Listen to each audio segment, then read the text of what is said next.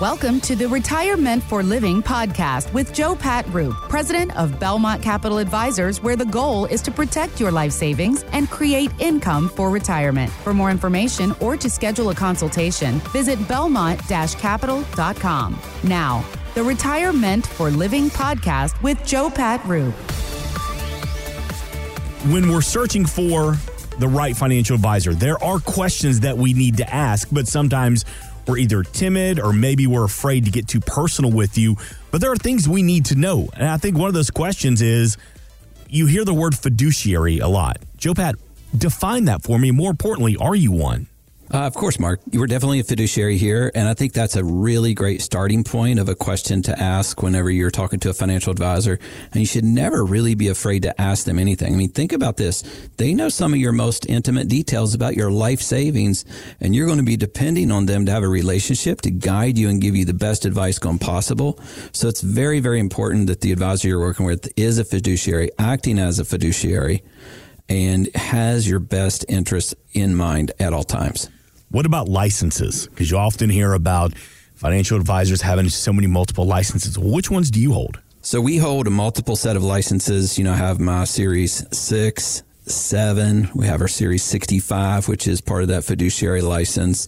We have a few others. We also have our North Carolina life and health license so that we can offer life insurance and annuities. And then in addition to that, I also hold my long-term care and Medicare supplement license so that if a client needs protection from long-term care and those type of needs, we can always have those type of things covered. So it's really important that, you know, to be a true holistic planner, to be able to provide and take care of a client in all of those aspects, you want to make sure that the person you're dealing with has those appropriate licenses. Because think about this for a second, Mark. If you're dealing with a Chevy dealership, right? Mm-hmm. Do you really expect him to recommend you an F 150? He wants that commission on the Silverado. Right. And I can't, you know, no fault in that guy. It's not a bad thing. We all know that's how it works. If you go to a Chevy store, you're probably looking for a Chevy. But think about that for a second. If we really did a true deep dive analysis, maybe there's a reason that the Ford truck offers other details. It does something special that the Chevy doesn't, or vice versa. But to really get true non biased advice, that's why you need to be working with a fiduciary.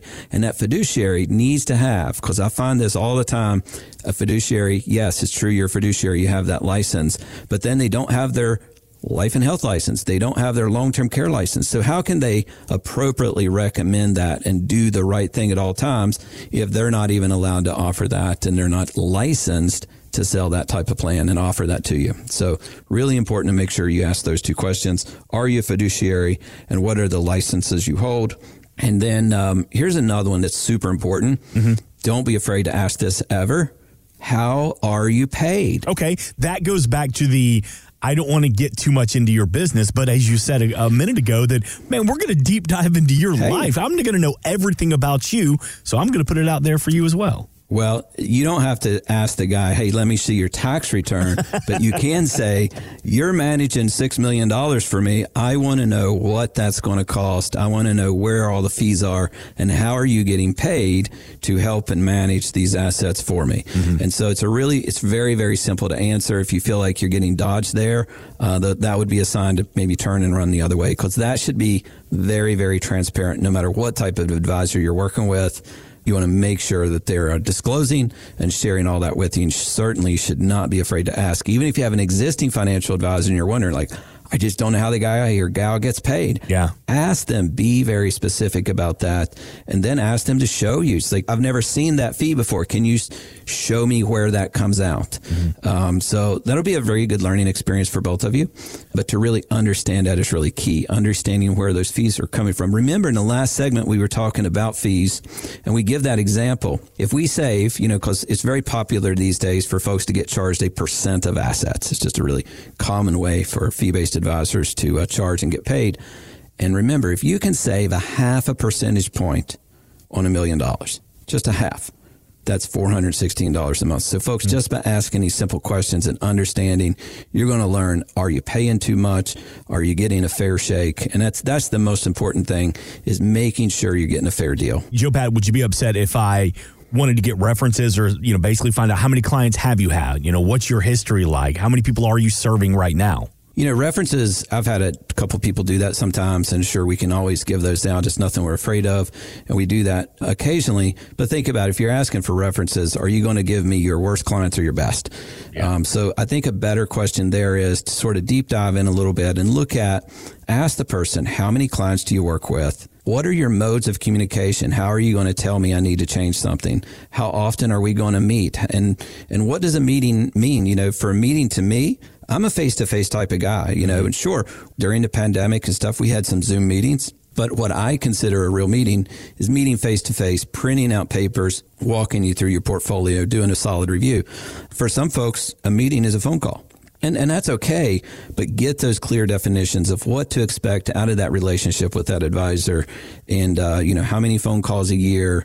Are you going to have Zoom meetings? Are you going to have virtual meetings? Or you're going to sit down face to face. And what does, what does that mean? So whatever those things are for you, you just want to make sure that the answers you're getting is complementing what you're expecting and your expectations, you know, different advisors, different people. That's why it's so important to go and kick the tires and meet with other people and, you know, get that second opinion, find out what they're like because you don't know what you're missing until you talk to somebody else. And you don't, you don't know how much you could be saving in fees until you sit down with someone like myself and say, let's, let's just have a second look. And, um, you know, are you paying too much for what you're getting? Thanks for listening to the Retire Meant for Living podcast. For more on Joe Pat, to schedule a consultation or upcoming workshop and radio show times, go to belmont-capital.com. Belmont Capital Advisors Inc. is not affiliated with nor endorsed by the Social Security Administration or any other government agency and does not provide legal or tax advice. Please consult with your attorney, accountant, and or tax advisor for advice concerning your particular circumstances. Annuity guarantees rely solely on the financial strength and claims paying ability of the issuing insurance company. Bonus annuities may include higher surrender charges, longer surrender charge periods, lower caps, higher spreads, or other restrictions that are not included in similar annuities that don't offer a premium bonus feature. Read your contract contract for restrictions, limitations, or penalties. By contacting us, you may be provided with information about insurance and annuity products offered through Belmont Capital Advisors Inc., North Carolina license number 10000473999. Investment advisory services are offered through Fusion Capital Management, an SEC registered investment advisor. The firm only transacts business in states where it is properly registered or is excluded or exempted from registration requirements. SEC registration is not an endorsement of the firm by the Commission and does not mean that the advisor has attained a specific of skill or ability. All investment strategies have the potential for profit or loss.